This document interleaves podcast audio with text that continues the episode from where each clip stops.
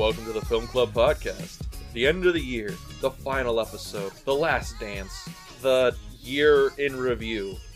One of the fastest years. It feels like 2022 just started and it's gone.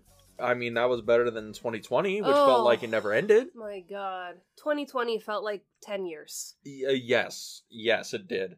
But we're not talking about that. We're talking about 2022 and our work we've done this year, and we're gonna we're gonna round up the year by by doing what, Miss Boo? Talking about our favorite episodes we filmed this year, our least favorite, and fun things that we got to do for the podcast this year. Yeah, because this was probably the first year we actually did real podcast stuff outside of just recording. Yeah.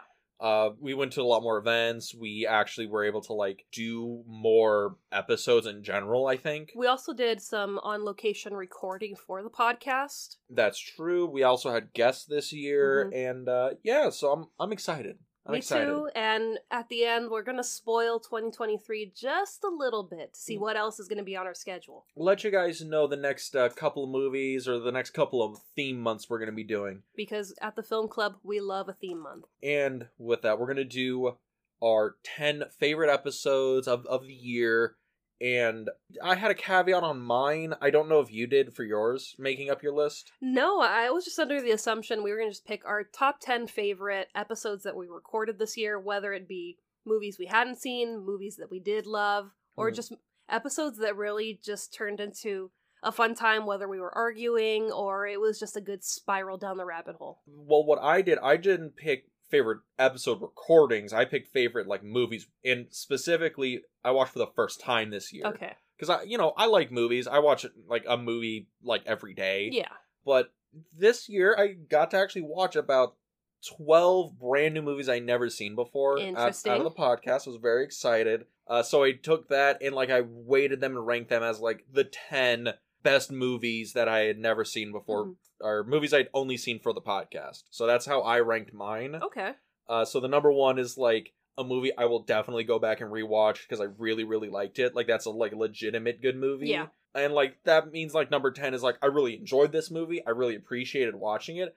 Might not go back and rewatch it soon, but if it's on, I'm gonna give it a watch. And mine, it's, you know, top 10 favorite episodes that we did, whether it's a favorite movie of mine or it's just we had such a good time making the episode Mhm. and it made it that more memorable for me. So my number one is my number one episode that we did this year. But the rest of the list, I really couldn't rank them and put, you know, this movie over that movie. So it's just, Because you put in a lot more like, well, it's not just the movie; it's the whole experience of the episode. exactly. Because some of these movies, we actually went to go see them in the theater or we recorded them elsewhere. So there's a memory and experience that ties to that episode for me. Yes. So it's hard to really put, you know, one over the other. with that, let's get on with it. We're going to be counting down the 10 favorite episodes we've done this year. Would you like to give us your your number 10? In no order, Texas Chainsaw Massacre, the original film. Oh, that I love this movie. great great movie. Great and movie. I mean, it had to make the list because it's a great movie, but also the experiences of like going to Midsummer Scream and Season Screaming, where we got to go to the actual booth that's attached to the makers of this movie. yeah, I believe Kim Henkel, he's like uh, part owner of that like merchandising franchise for the booth and he's one of the original writers or producers. Yeah, it's the Texas Chainsaw Massacre Museum, and they're Mm-hmm. usually there for those events and they have, you know, like original sealed VHS tapes and posters and cool stuff and props from the movie. So and, and pieces of the house too. pieces of the house that you can purchase. So it was like this is a no-brainer. It has to make my list because you know, being able to watch the movie, talk about it, but actually being able to see pieces of the movie that was in the movie, it's just it's so much fun. also the thing with that is Texas Chainsaw Massacre really kicked off kind of like I think when we really got into the groove of the the podcast this year, and I know it was like in August, but once we started doing those and we got to explore not only like really good movies with Texas Chainsaw Massacre, but also all the bad movies that kind of came after it, like Texas Chainsaw uh, uh Next Generation. Oh, that was a bad one. Yeah, that was a rough movie, but you know, I was kind of apprehensive because I I'm a purist with some of these movies where the main movie is fantastic, doesn't need a sequel. I won't watch it. How's the Halloween movies treating you? Uh, how how's going to see all three of the Blumhouse Halloween movies in theaters treating you, Miss? I don't want a sequel to the perfect movies. We'll talk about it later on the podcast. That, is that going to be come up on your worst list? It might. It might. Spoiler alert. But no, I mean, I wasn't too excited about Texas Chainsaw Massacre month because I felt, you know, this movie is perfection. But it was a really fun month, and I agree with you where I did feel like the podcast became more cohesive. Hmm. So, what was your 10 on your list? Uh, my number 10 is a movie that you were really surprised I'd never seen before. Huh. And it was also a movie that I was surprised by how much I enjoyed it. I think I know what you're gonna say, but I'm not gonna guess. Is, is it Abbott and Costello meet Frankenstein? oh, I was not guessing that. What were you gonna guess? I thought you were gonna say Starman. Oh, that ha, later. Okay, later. okay. Yeah, yeah. No, Abbott and Costello, because again, mine's actually weighted. But Abbott and Costello meet Frankenstein. Watching it, yeah, the movie's like really goofy. Yeah, the movie is definitely a comedy from the 40s. Yeah. Yeah, the movie's probably not actually like a great piece of of kino cinema. hmm But as like a a fun Halloween movie where I can just kind of put it on and just kind of vibe. Oh, it was such a good vibe movie. Yeah, that movie was actually good, and also uh, it gave me a whole new appreciation for Lon Chaney Jr. Like Oh, he is yeah. fantastic in that movie, and it's fun seeing Bela Lugosi ham it up for the screen, and it it was just a fun movie. I'm kind of speechless because I wasn't expecting you to pick that at all. That is on my honorable mention list Mm. because I've grown up with that movie. I've seen it a hundred times. I kind of wanted to do a few that I hadn't seen. But yeah, that movie is near and dear to my heart. I watch it throughout the year. I don't save it for just Halloween because it's, you know, monsters, but for me, it, it's a happy movie. I put it on and it just, Well, it's, it's, good a vibes. it's a straight comedy. Oh, it's yeah. not a horror movie by No. any stretch of the imagination, and that's kind of why I like it. Is But I- because even the jokes they're they're making fun of the fact that guys, this ain't a horror movie. Come on, come on, just crack the smile, get along with the joke. It's a it's a fun vibe. I mean, I'm still holding that Lon Chaney Jr.'s Wolfman is the scariest universal monster, even though it's a lot funnier in this movie with um, Bud Abbott closing doors and you've got the Wolfman trying to get him, and it's just his dumb luck of, you know, never getting hurt, or he's a perfect donor, a body donor, because he's got no brain. So it's, you know, it's fun to see everybody kind of hamming it up. Mhm. And then also, you know, we got to meet Ron Chaney, you know, this year, and we got to meet Bela Lugosi Jr. this year. So, you know, meeting the the children and the grandchildren of these greats and being able to see, wow, this is your lineage and you grew up with these movies. I wish I did. I mean, you you did you watched a lot of these. I did, but they got to, you know, at least Bela Lugosi Jr. He got to be on set for some of these movies, so it's just like so cool. But my question is, what's number nine on your list? Number nine on my list is The Godfather. No shot. On think- God's stack on a cap. You- Whatever those words mean. Really. The Godfather. Of course. I am so surprised. I know, but it's not for the the reason that you think. I mean, it was a fun episode to record because it's The Godfather, so how is it not going to be a good episode? Arguably the greatest movie ever made. Yes, yes, yes. But it was also the experience of, you know, before we recorded that episode, we got to see it at the Academy Theater with uh, a Q&A with Francis Ford Coppola. And just being able to tie it into that moment of being able to see Francis Ford Coppola talk about it in person and just experience it on the big screen because I think that's the first way I saw it. You know, you took me about five years ago to go see it on the big screen. yeah, and I was surprised you'd never seen it before. I'd seen bits and pieces. So it oh, was everybody who says I've seen bits and pieces of this three-hour movie, you ain't seen the movie, all right? yeah, so I saw six minutes of The Godfather. You ain't seen The Godfather.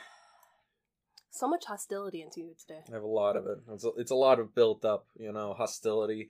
Because I'm looking at my worst of list right now because it's on the same page, and I'm getting slowly angrier. Ugh, okay, so what is your number eight before you get angry? Oh, it's a movie that brings me infinite happiness. Happy it is. Feet? Oh no, it it is the best Batman movie.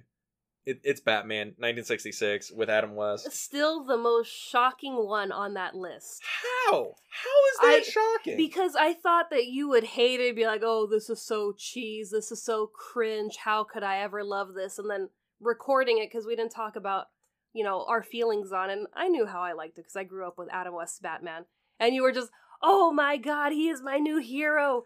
I love him to It- death. it's one of those things where oh my god, like that is actually like like a comic book movie. Yeah. It's it, it's one of those things where I because we grew up with like you know, like all the Marvel movies, you know, Spider Man, Iron Man, uh, Captain America, the Avengers movies, all that stuff. the animated series, Justice League. Yeah, all that stuff, and it's like, man, it it it dawned on me watching that movie, and I'm like, oh yeah, like all these superhero movies are taking themselves way too seriously.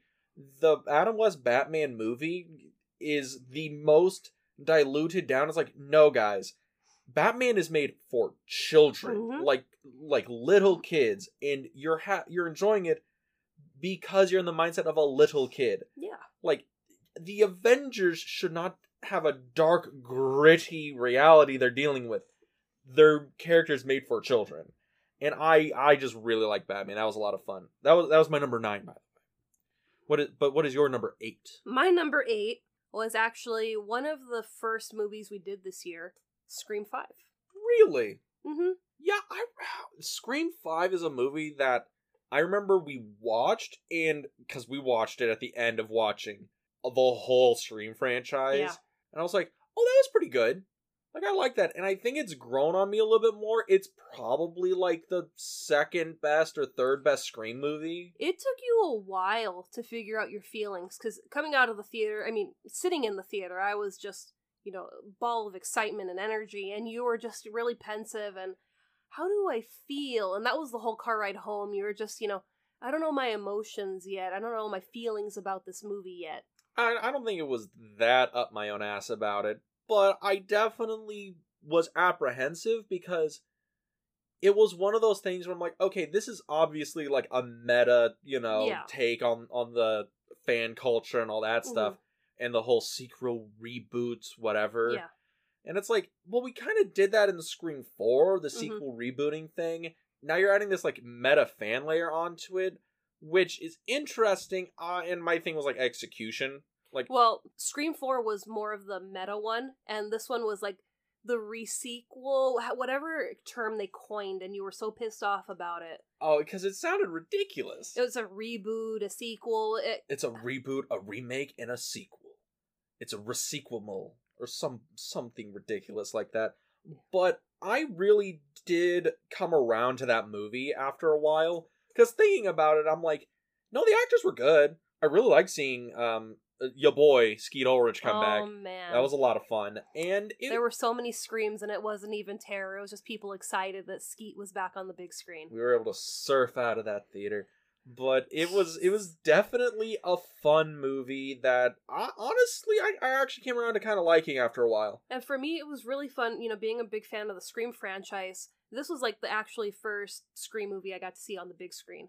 So everything else, you know, either the movies came out when I was really young. I missed the Scream 4 phenomenon that happened. So being able to be there for Scream 5 and see it on the big screen just made it that much more cooler. probably the best theater experience we had this year because we actually had like a packed theater that was like game we had people like yelling and chanting and like calling stuff out during the Booing at, you know, certain characters. that was definitely one of the better theater goings we went to this year Yeah, I mean, screaming, cheering, clapping. It was like, wow, this is how all theater experiences should be. Oh yeah oh yeah So, what is your number eight? My number eight, uh, what I think is our best recorded episode of the year, or definitely the the first one. I was like, yeah, no, this is like really really good. Was Monster Squad?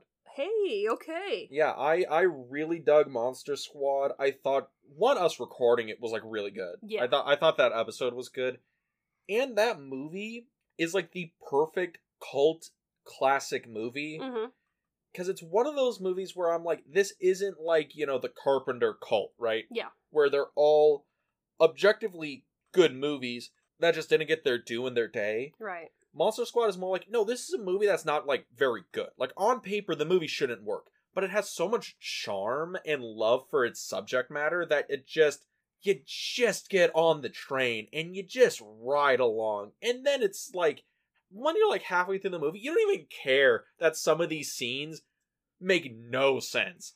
Like it's it's just such a fun ride. Eh, it's on my honorable mentions list because, you know, again, this is a movie I watch throughout the year.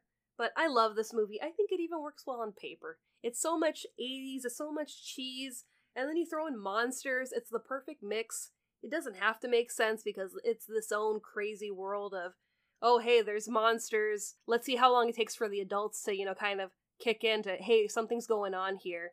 And the kids know what's up, and they know how to take down the monsters the age old story of 80s kids movies. The parents know nothing, but us 12 year olds, we got the whole thing figured out. We do, we do. But what is your number seven? My number seven is Moonstruck. Oh, we tied. My number seven's Moonstruck. I was waiting to see if we were going to tie it all in this episode. Yes, uh, my number seven is also Moonstruck.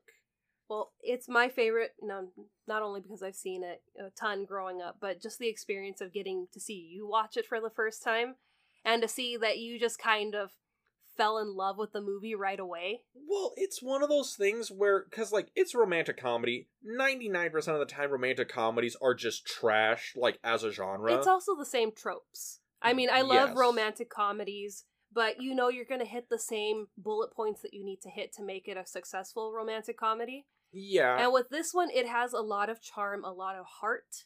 Well, what it is is like you really do get behind Cher, Cher's character. Nicolas Cage is giving his wackiest Nicky Nicolas Cage, and you have Danny Aiello there, who's just like like kind of like the perfect schmuck Yeah. for this kind of movie. And like you, you kind of enjoy the family. You enjoy the fact that they they're it's cheesy as hell. Yeah. Like like this is like the whole my bottom like five are just they are all cheesy, but goddamn do I enjoy them.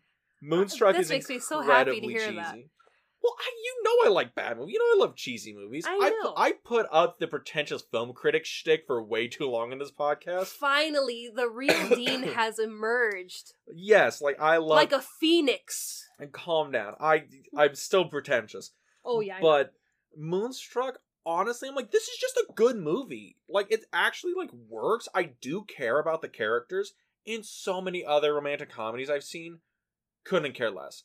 But this film is not. This is not. But that's the that's the thing. Like, I've seen really bad ones, and this one just stands so head and shoulders over the rest of them. It is like such fun. Yeah, because you're not focusing just on basically the love triangle in this movie.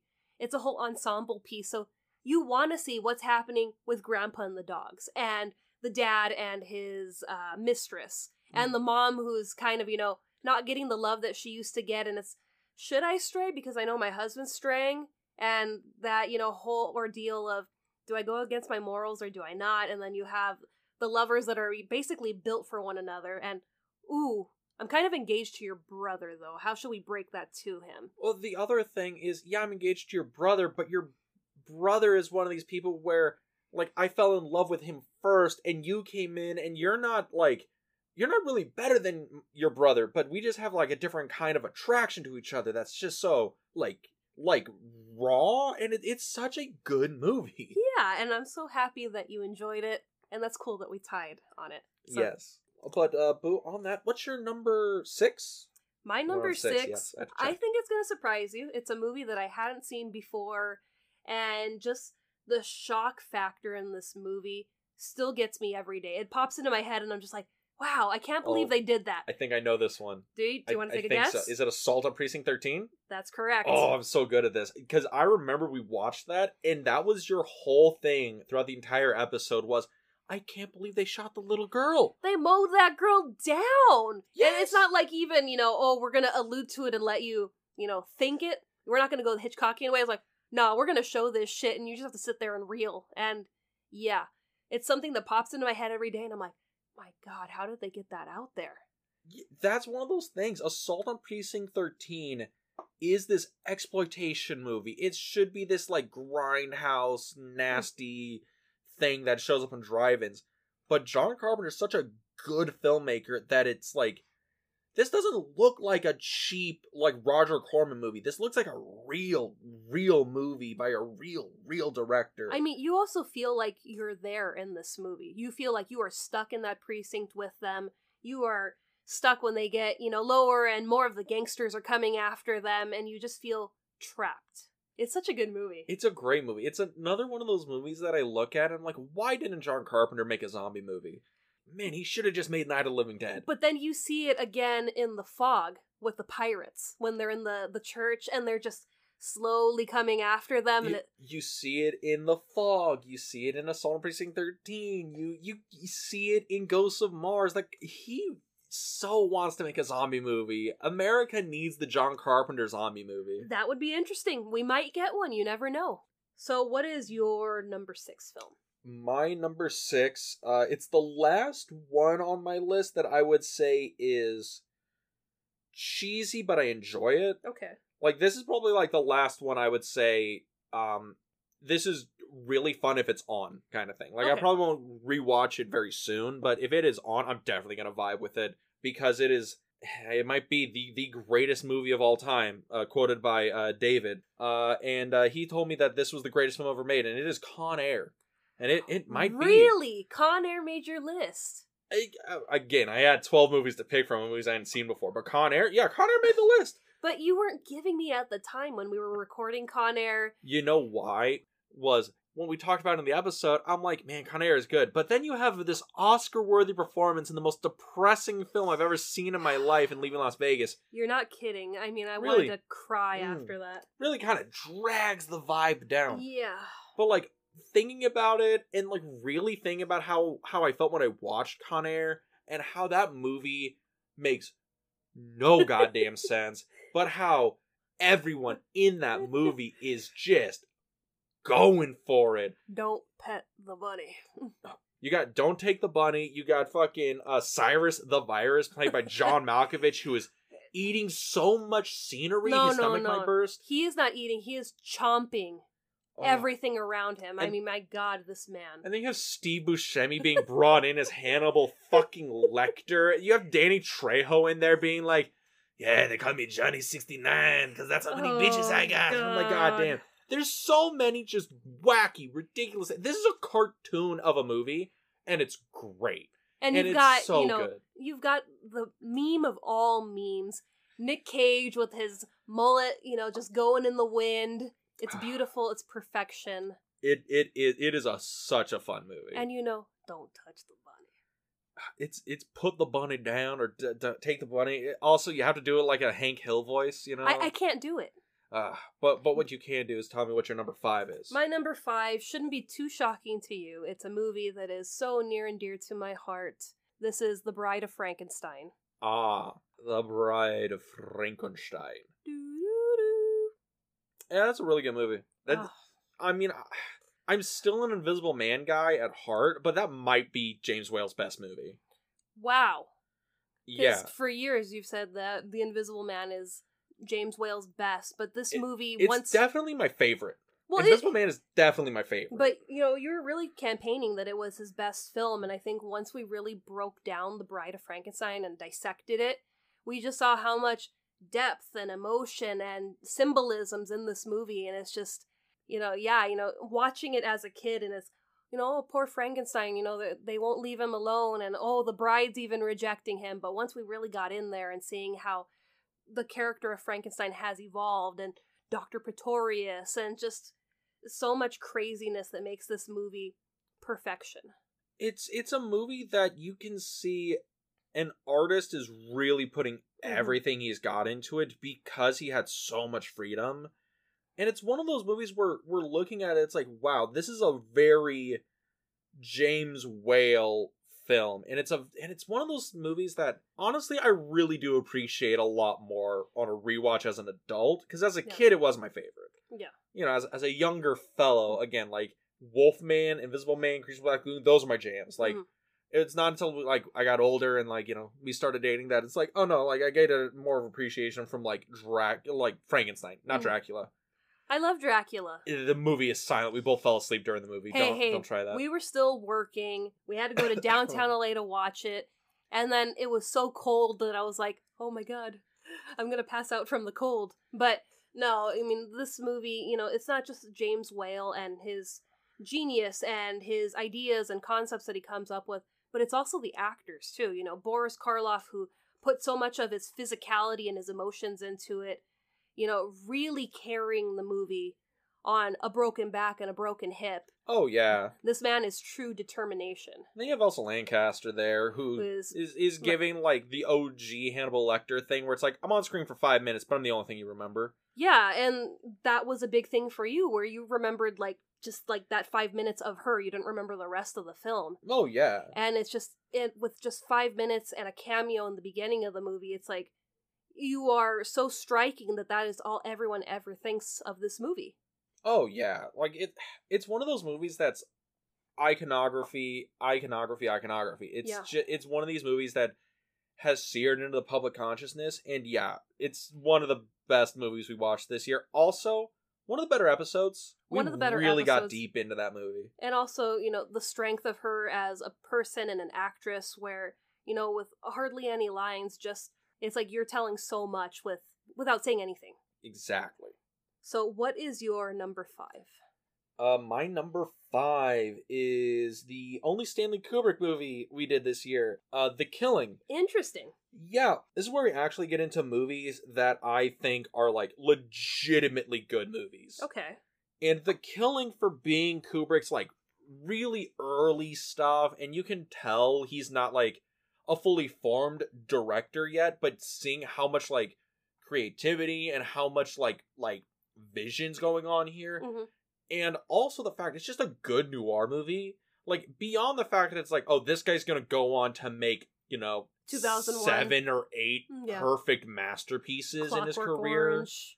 the shining Mm. full metal jacket like again it gets it goes on like the guy made like eight eight ten straight masterpieces and seeing the killing which at its basis it's a, just a really good noir film. Yeah. and it's such a enjoyable movie and it's a movie that i see echoed throughout this crime genre. And also like the performances are so much fun. I think this is really one of the best kind of noir movies. I really like heist movies. I really like the actors in this. The brawl was really good. the brawl was a lot of fun and it's another thing. Like there's there's some cheesy stuff going on here but it doesn't feel cheesy because it's actually filmed in reverent kind of way. Yeah. like the actual heist it should look ridiculous. He's running around in a clown mask. Yeah. but it's actually shot in a way it's like no this is kind of like unsettling. Like it's really cre- it's really creepy but it's like exciting because you know he's like stealing the money and then him trying to run away and then the ending and it's a really good movie i really just liked the killing it made a killing and it was fascinating to go through and just see the influences that it had on movies later down the line. You were able to sit there and be like, that's uh, The Dark Knight, that's Reservoir Dogs. And it was just, wow, all these inspirations for these massive movies. oh yeah It's like, it, it's good filmmaking. but you know what else is great filmmaking whatever your number number four Oh, is oh, I so agree with you there. My number four shouldn't be too hard for you to guess. It has to be Psycho, our episode we just did two weeks ago. yeah yeah psycho's psycho's uh one of one of the great hitchcock movies It is the greatest Hitchcock movie. I loved it. I love being able to fully dissect the movie, read the book, just talk about everything Psycho. Ugh, it warms my my little heart. uh, Psycho is. We got into like some some pretty, I guess, like hardcore conversation about that. Like, what is the best Hitchcock movie? Yeah. and it's really kind of hard to narrow it down because I think Vertigo is probably the most quintessential Hitchcock movie. Yeah. Rear Window is probably his most like well-made film film. And then you have like Psycho where it's like this is like the pop culture like touchstone. hmm This is the movie that just just there's before and after Psycho. And Psycho is one of those movies that has just eclipsed Hitchcock's career as like everyone knows Psycho. Yeah. Maybe not everyone has seen Vertigo. Maybe people don't really know where all the references are from from Rear Window, but everyone knows Psycho. Everyone knows that shower scene. Yeah, that's the that's the thing. They may recognize the the Bates house, the Bates motel. It, it's iconic. It's so iconic, and it was such a, a pleasure to talk about it. And I mean, not like I don't talk about Psycho All the time. all the time, but being able to sit here and really put thought into it and figure out how it was made and how it could never be made again. Which we got into that episode. We did. It was a really fun episode. Good old Psycho. I know. I might watch it when I get home. Oh god. But what is your number four? Uh, you called it earlier. It is Starman. Starman. Starman. Such a good movie. Very good. Most surprising movie of the year. Might it actually? I think it is the most surprising movie of the year. Yeah, I- I'd agree with you there. because going into it, it was a movie that laid out in the Carpenter canon in his career. It's like, oh, this was a movie done for money. Like this isn't something that it seems like he wanted to do. It's really closer to like that Amblin Entertainment Spielberg camp. hmm And then you watch it and it's like, no, John Carpenter's just a great filmmaker and can kind of make anything work. Yeah. And like Jeff Bridges, Jeff Bridges. I always get him and Kurt Russell mixed up. Y- Your Lord and Savior, Kurt Russell. Praise be. But yeah, Jeff Bridges is giving a great performance. Karen Allen is phenomenal in that movie. Yes. I am surprised that the both of them didn't get nominated and it was only Bridges got nominated. We're gonna protest. I- I- uh, it's like the thing where watching that movie, I'm like, I'm surprised I never saw it before. I'm surprised it wasn't one of these movies that just played on TBS for like a decade when I, I was mean. I hadn't even heard of this movie before. Um, I talked to my mom, and she's like, every now and then they show it on cable, but it's like, yeah, one of these stations, TBS, TNT, uh, should pick it up, and it should be a thing where, yeah, maybe we show it once a month or something, because I think more people need to watch this movie. It's probably one of the it's it's weird because it's like the biggest Carpenter movie. It's the one that had like the most money and prestige around Yeah. it. But even even the Carpenter movie that got nominated for an Oscar is still a cult movie. Like what the hell, guys? That and it's just like this is a Carpenter movie, just showing you know Carpenter is a freaking genius. If you he if you think range, He has if range you think director. you know oh okay I know the Carpenter tropes, I know his films, and then you get this one that just you know sears your soul. It's just like oh my god, this is one of these movies where my heart was never the same again after this. we really enjoyed that. Uh, the whole Carpenter month was a good month. That was a fun month. But with that, what is your number three? My number three, not only because it was a great movie, was also our first recording outside of the studio. The Robert Pattinson Batman. Ah, yes. I, I let me pick up my Robert Pattinson mug because oh man, this movie was something else. Uh, you have a she has a Twilight mug, everyone. That's what she's now going to be drinking her uh, stuff out of. But yeah, um, the Batman, The Batman was such a fun movie, long movie. very. That was the biggest critique I had of that movie was it did not need to be three hours long. but it was still so much fun. The car chase. Yeah, the, like the action beats in the movie were really good. Robert Pattinson is definitely a really good Batman. It's one of those things where the the movie again for me, I really thought it was a, it was a good movie. I'd give it like a seven out of ten. It didn't blow my mind, but I could definitely see why you would be like best Batman movie. Oh, best Batman movie.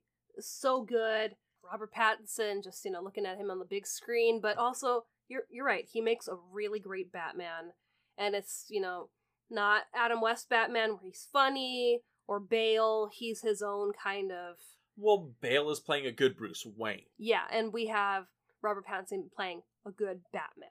But it was also a fun experience because that was our first time recording outside of our studio where we recorded at Undercity Comics. And it was just a fun experience being able to go and record in like a real studio setting. Yes. And yeah, that that's why it's on my list cuz great film, great recording experience. It was an overall fun time. Even though it was hard cuz I really wanted to put Keaton's Batman on my list cuz that was such a fun movie.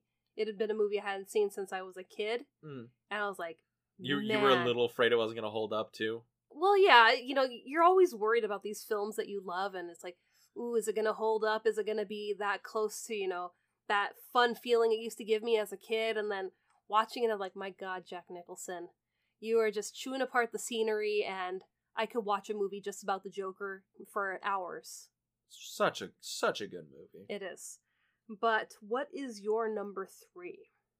My number three, uh, surprised it hasn't come up on your list yet. It is Princess Mononoke. Really? Uh, watched it. I trashed on that movie. I was like, this movie's weird. I don't get how this is a Ghibli movie. What the hell's going on with you, Miyazaki? And it might be my favorite Miyazaki film. Yeah, that was Ever. that was shocking because we recorded it and Yeah, as soon as we we hit stop, you were kind of like, I think this is my new favorite Miyazaki I said, movie. I said it during the episode. I think I gave that same spiel. I'm like, oh, this movie's weird. Like, there's so much violence. Like, this doesn't feel like the whimsy and blah, blah, blah, blah, blah. And I was like, yeah, at the end of it, I'm like, no, no, this might be my favorite Miyazaki film. It just fucking works. I, I couldn't tell you why. I don't really understand why. The human characters are never shown in a sympathetic light.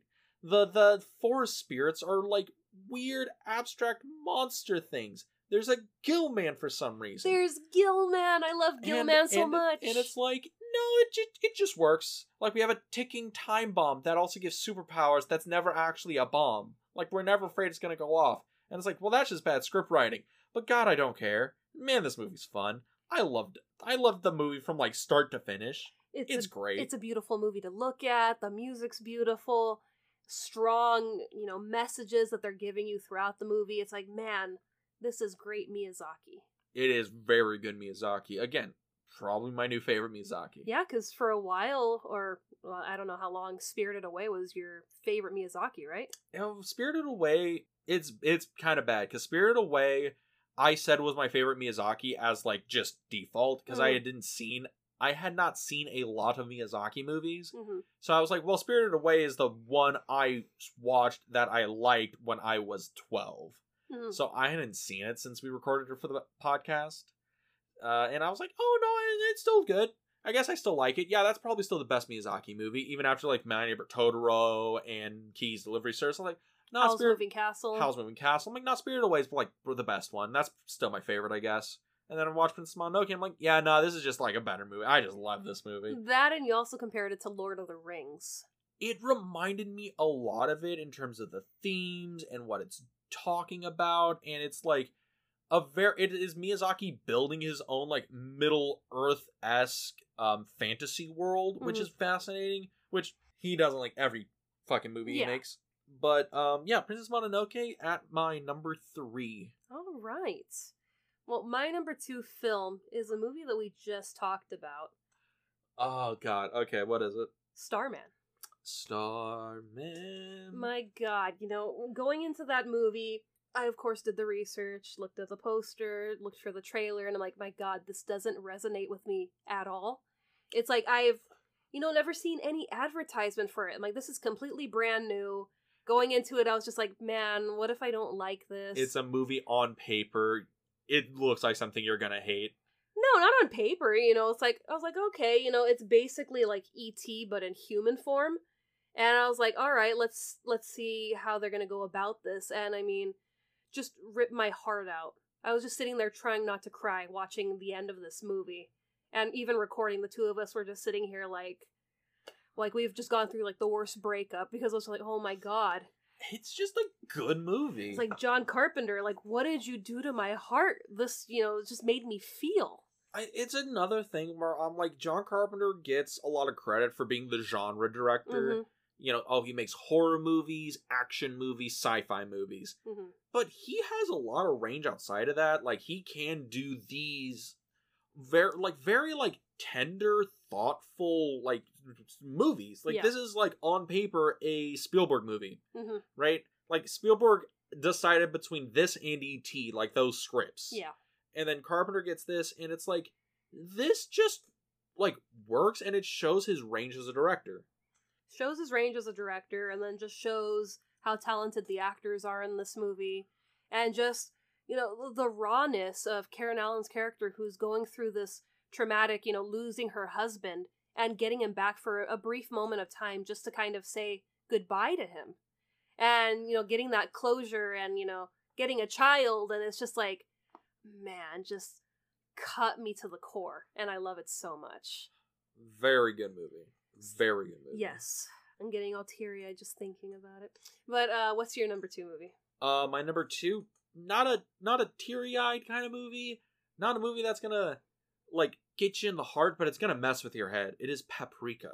Paprika. Oh man, you love that movie. Satoshi Kon is one of the best directors. We lost him too soon. Yes. And man, Paprika is one of those movies that when we watched it, I was like, oh, so this is where Christopher Nolan got all the shit for Inception. Yeah.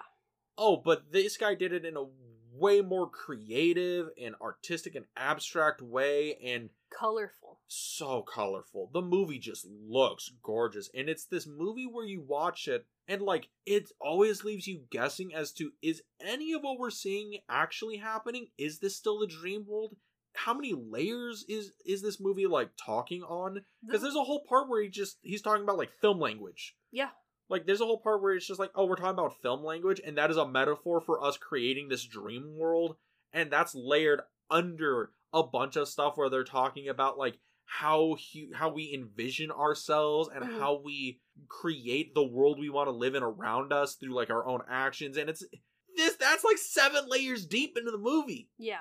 Um, but yeah, so Paprika was my number two. I I really really liked that movie. Uh, did did you enjoy it? No, I, I did. You know, I wasn't sure what to expect because he's the one that also did Perfect Blue, right? Yes. Okay, so Perfect I, Blue was his first movie. So I really loved Perfect Blue when we watched it last year for the podcast, It, it was the first anime movie I got you to watch that wasn't Ghibli.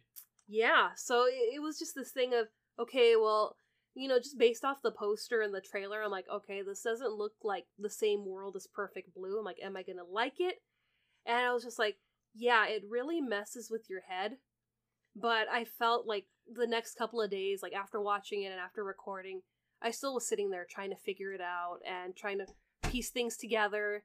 And it's just a fun movie because it really forces your brain to think in all its different counterparts. It's not one of those movies where you could just sit and relax. Yeah. It's like it wants you to think and wants you to put this puzzle together. And it's like I like those kind of movies that really gets me thinking. it wants to engage with you. And Yeah. I think that's the beauty of movies like this. It's a movie that like, you know, tears us away from like the, the phone or like, you know, glan- like the popcorn, right? And gets us in the movie. Yeah, because it's one of these movies that demands your attention, and it's like if you're looking down eating a piece of popcorn, you're gonna miss something. But what is your number one movie?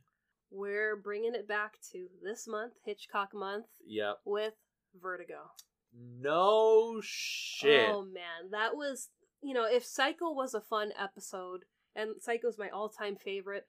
Vertigo was so much fun to really get in there and figure out the details and really kind of pull together how this movie was made and what's going on in this movie. I think that was probably one of my favorite recording sessions we did because we actually got into like the nitty gritty of the movie, the themes of the movie, what the movie means, like underneath the surface.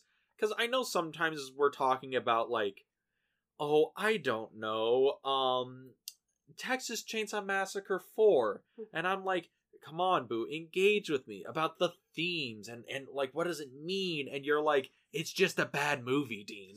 But with Vertigo, we were actually able to like get get into the nitty gritty of the movie. It gives you so much in that movie, character wise, plot wise, location, music, that it's just, it feels like this larger than life movie that you feel like, my god, I am stuck with Jimmy Stewart in this movie trying to figure out how did this happen to this girl?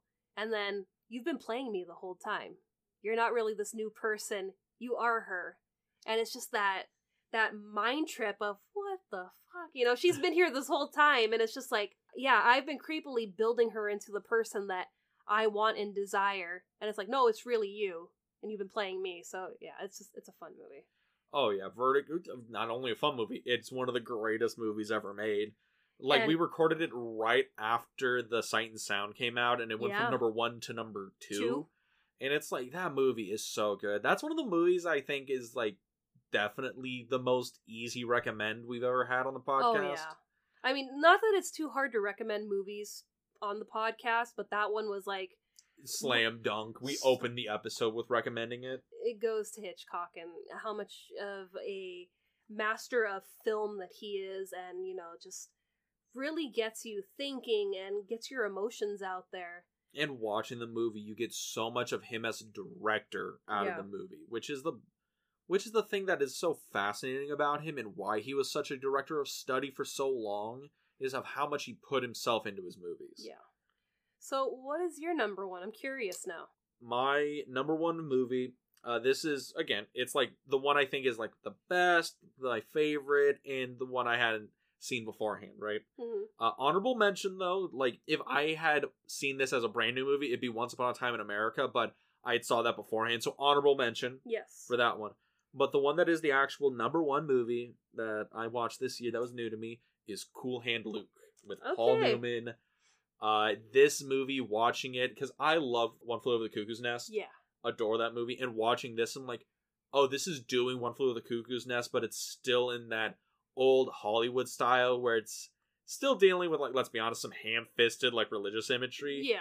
but like it's a movie that surprised the hell out of me because again i thought it was something else going into it Mhm. and paul newman's one of those actors that i had not seen a lot from i saw butch cassidy and the hustler Yeah. and like color of money I've, I've seen like a few movies but it's one of those things where it's like okay i get it he's like he's like good looking and he's like a good actor but he's not like wowing me i don't think he's a great actor then i watch cool hand luke And i'm like oh no he's like one of the one of the best leading men to have ever done it okay i i, I see what we're getting at here For me too, it was kind of this thing where I've seen him in a couple of other movies, but I haven't seen his full filmography. yeah And then, you know, never seen Cool Hand Luke either. And we were both kind of like, this is not the movie that we expected. Mhm. But I love it even more because it's just, he's Cool Hand Luke.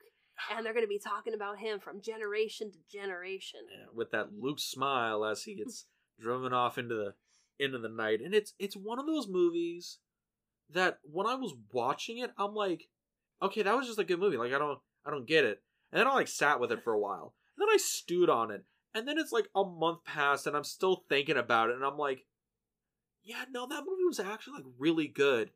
Okay, I guess it was like a good, a really good movie. It was Then- a slow burn for you. It was a exactly like we recorded this in like the first week in November, and I'm in December now, and it's like every like week after it, I keep for some reason Cool Hand Luke pops up into my mind every once in a while, and I'm like, yeah, no, that shot was like really good. That and that's the thing. The movies that I really like put as my favorites are the ones that kind of stuck in my head for a long time. yeah. That I kept like thinking about, and I after watching Cool Hand Luke, I've been thinking about it since. So that is my number one movie of 2022. Very cool. But the last ones, we'll we'll try and rapid fire these ones a little bit because they don't deserve our time. These They- are the worst movies we watched this year. Yeah, we agreed on a top five, but I couldn't even do five movies because. Oh, really? Yeah, because a lot of the movies we picked this year were all bangers. True. So- I, I, I'm not even gonna lie to you. Um, I only have three movies on here that I think no are legitimate. no, no, shit. Okay, no, well, I have five, Oh, but okay. I- three of them I think are like legitimately not good movies. Two of them are like, well, I had to make up the top five, and I didn't really dig these movies, so uh, Okay, I have five. I have three, and I was like, "There's no way that we managed to do three no. movies without telling each other." I, it, mine should have only been three, but I squeezed two more out of it. All right, well, should we just let you go first, and then I'll Oh. go since I have the less amount of movies? Sure, sure. I'm, and I'm pretty sure some of these are going to match up. They're probably gonna overlap. Yeah. Um, and they're not in any particular order. Yeah. And these, again, these are just movies I just did not enjoy. yeah. I don't. Some of them I don't even think are objectively bad movies. Yeah. Like, for this instance, Hitchcock. Interesting. Okay. Now, my reasoning for that is again, it's not a bad movie. Yeah. It's fine. It's It- funny. It's yeah, there's funny bits into it. Like Anthony Hopkins good, Helen Mirren's really good. Like a lot of the like pageantry and the production is like really fun. But it's a movie that it's just dull. There's like not a lot going on. It doesn't do any of like the biopic things greatly. Like we don't get a lot of detail of Hitchcock's like life, but but we getting a, but it's trying to recreate the production of Psycho. But we're not spending a lot of time with that. We're focusing so much time on On this possible affair. that's not true to life No. and it's so much fabrications going on with this and i just felt like It needed more. so bored by the end of it It just it needed more things in there. Um, but I still really enjoyed it. You know. i again it's a movie where i'm like it, it's not i don't think it's a bad movie it's just a movie that at the end i was like yeah i was kind of bored Not what you expected. not what i expected i really just came around to being like eh but again that's like the the five and that's the one i had to squeeze in somewhere Okay. you know So what's your number four? uh my number four is scream 3 i just thought that movie was I thought that movie was trash. Like that again, it's one of those movies where I'm like, there's still good filmmaking involved. Yeah. Like it's not like that bad, but it's a trashy movie. Yeah, I mean Scream 3 is just Scooby Doo on steroids. Yeah, and it's not nearly as fun. It's not funny like the other ones. It's I remember- not scary like any of them. I remember you're like, what the hell? Why is Jay and Silent Bob in the, the okay, movie? that that right there movie movie lost. I lost all respect for this movie. The movie up front doesn't respect its audience, and that's why I don't respect that movie. yeah, I mean, Scream Three is kind of like the the film that we love to meme on in the Scream community, but I understand.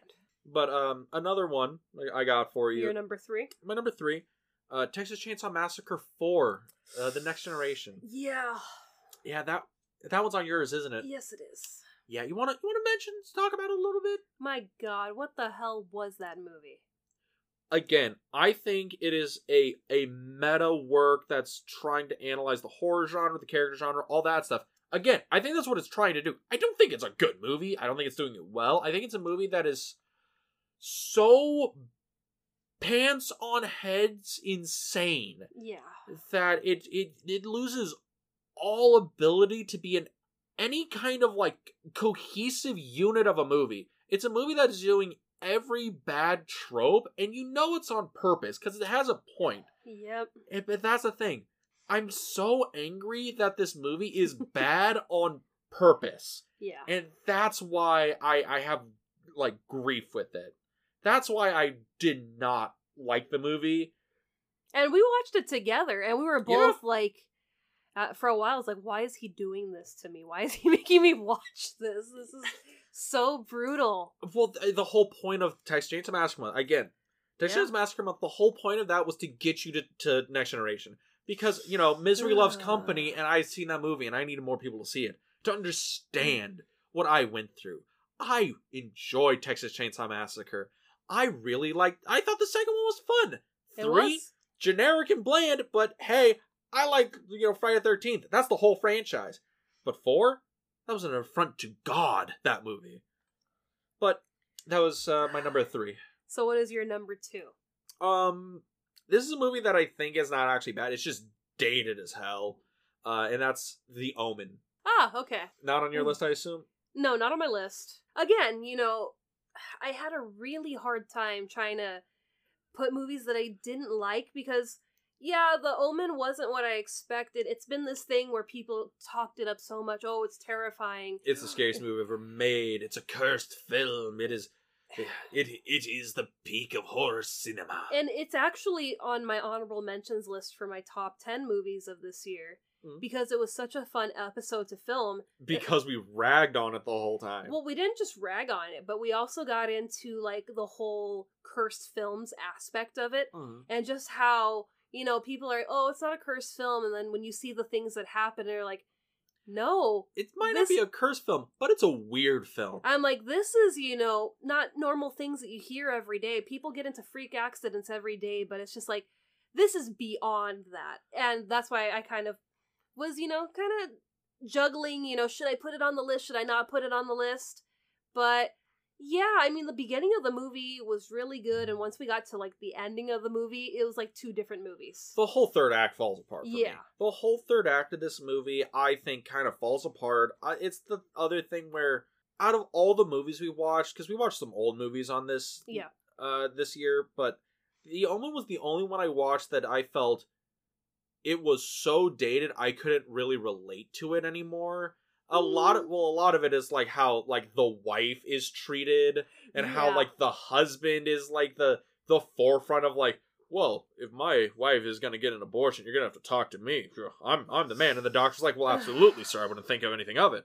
And it's like stuff like that I forgot about that. Maybe I just repressed that because I was so angry at the Yeah. time.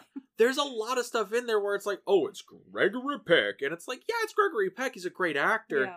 but i don't i didn't really like dig the movie there's a couple of really good spooky things in it but yeah.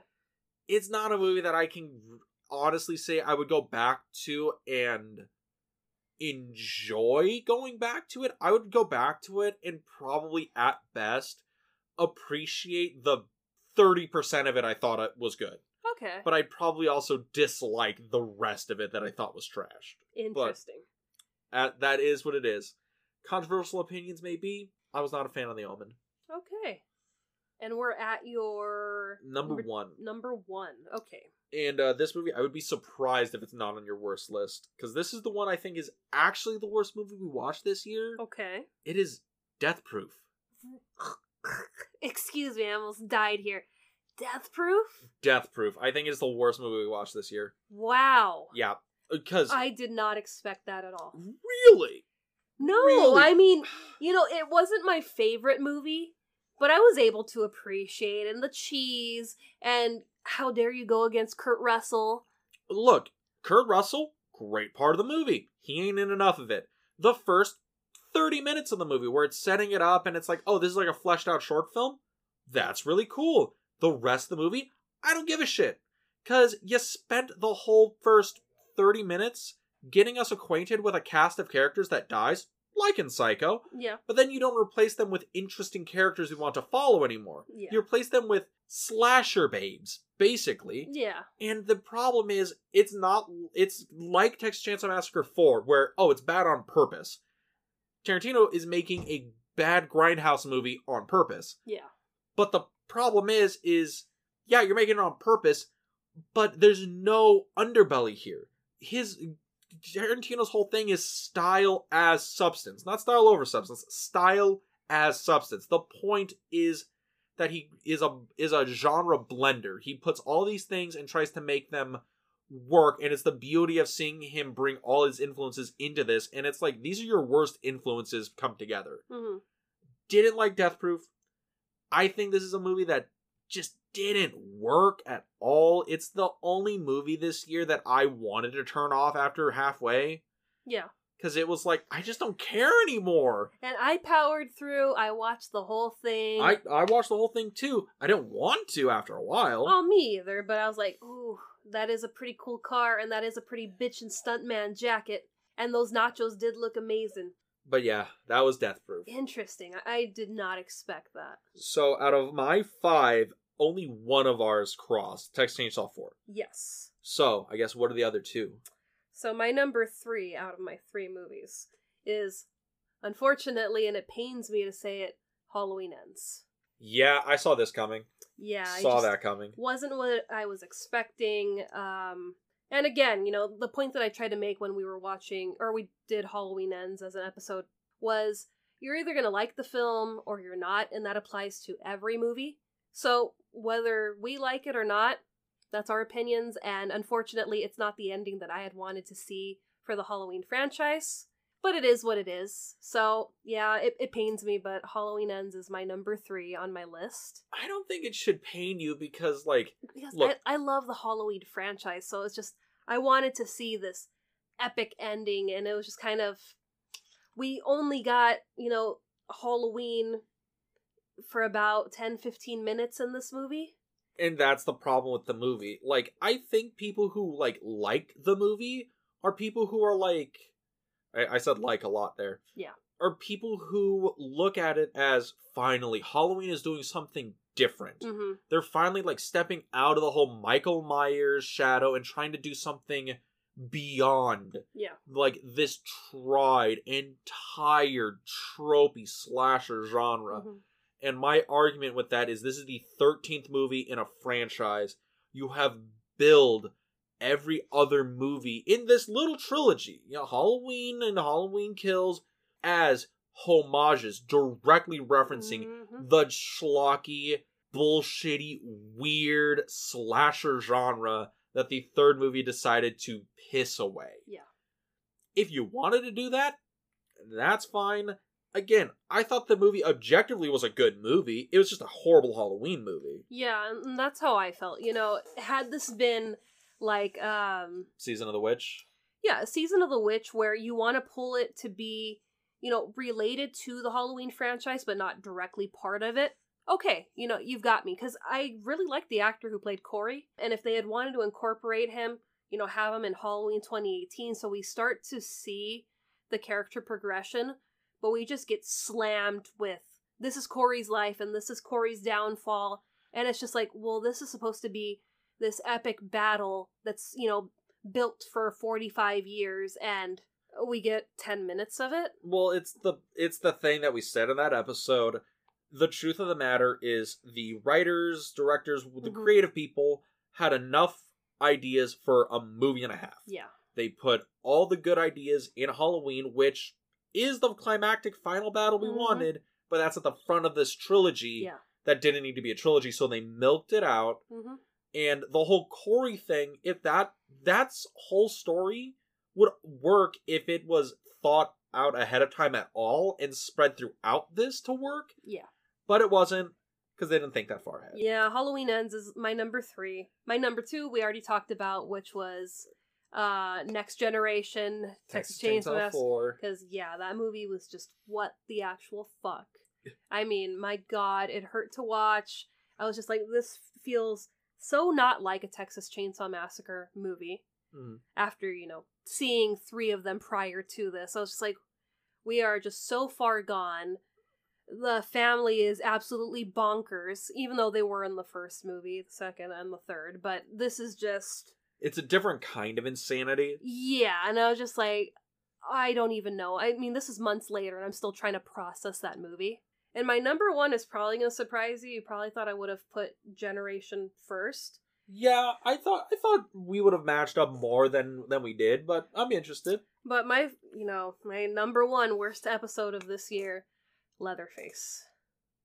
Really? That movie was so bland and boring. And Ah. we watched that together, and I was just like, has time slowed down? This is this movie's never going to end. You know what? That's the same thing with Hitchcock for me. Bland and boring. Leatherface uh, on it does everything a cheap slasher should do. You have a guy with a chainsaw chasing people through the woods. Somebody ends up in his den. Oh my god, how are they going to escape? And I was like, you managed to make this as boring as hell. Yep. Yeah, I, honestly, that's uh that's the point of that movie. It's a movie that when we watched it, it's gonna be just a generic slasher movie because I hadn't seen it in fucking forever. Yeah. You've never seen it before, No. but it's like you look at the cover, and it's like, oh, it's just gonna be like Friday the Thirteenth Part Five With a or, chainsaw. or Nightmare on Elm Street Part Four, or Mhm. any of the other like million slasher movies, and it's like, how is it that you are every other slasher movie and the most boring sequel out of all of them? Yep. so, so you just did not value boredom. No, I mean, Texas 4 was just atrocious, but, you know, at least Matthew McConaughey was giving me something to look at. Yeah, You know, his off the wall, I'm like, you know, he's gonna give himself a heart attack. He is just going so ham. But in this movie, it's like, oh, he's gonna get it. Oh no, he got away. Oh, okay, well, he killed him, I guess. Cool, whatever. yeah, and like Viggo Mortensen is in Leatherface, and it's Yeah. like, yeah, he's barely in this. Like he's not. Like, it's like, he's I love fine. Viggo. He's he's good, but it's like, man, there's not a lot here to chew on for anybody. And I mean, you know, he's the one that steals the movie, but it's like we're, we don't get him enough to be like, well, he is the saving grace, and I can't put this on the list. Like, no, it, it's also a thing where it wasn't that hard to steal the movie. It is astounding to me that that movie wasted Ken Foree as much as it did. yeah, That yeah, I I could definitely see where you would find Leatherface the worst movie of of the year. oh man, it was brutal. But yeah, that that's the end of our greatest and Not so great. not so great movies of this year.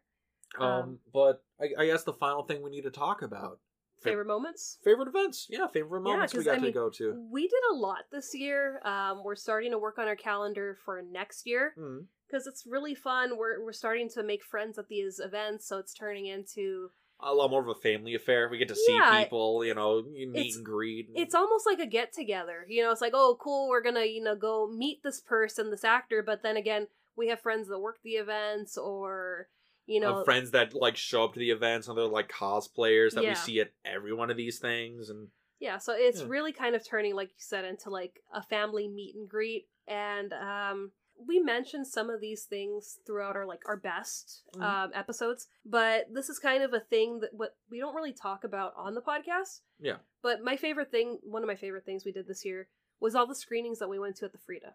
oh yeah Yeah, you know, we try to plug the Frida as often as we can. It's Orange County's only. it's the only art house theater of orange county So, you know, it's this really cool theater. It's um volunteer run and they put together some amazing events, amazing screenings, a lot of movies that people haven't heard of or don't have access to. So I've just loved our time, even if it hasn't been for episodes. Like we went to go see Fire Walk with me, That Uh, was a lot of fun. a movie that we've seen multiple times, but you know, getting to see some of these movies on the big screen just makes that much more of an impact. oh yeah. Going to see Psycho for my birthday weekend, that was a lot of fun. Uh, so yeah, so the Frida was something that, that was my favorite thing to do this year. And of course, you know, we're going to do more screenings at the Frida this coming year. So yeah, that was one of my favorite things that we did this year. But, But what else did we go to this year? There's no way we can't talk about Midsummer Scream and Season Screaming. Oh yeah, those those were definitely the highlights of this year. They were also our first times at both events. We went to Midsummer last year, but it was a lot smaller of a venue because of COVID. Yeah. But, you know, we actually got to go to Midsummer when they came back to Long Beach this year and just see what a beast it was.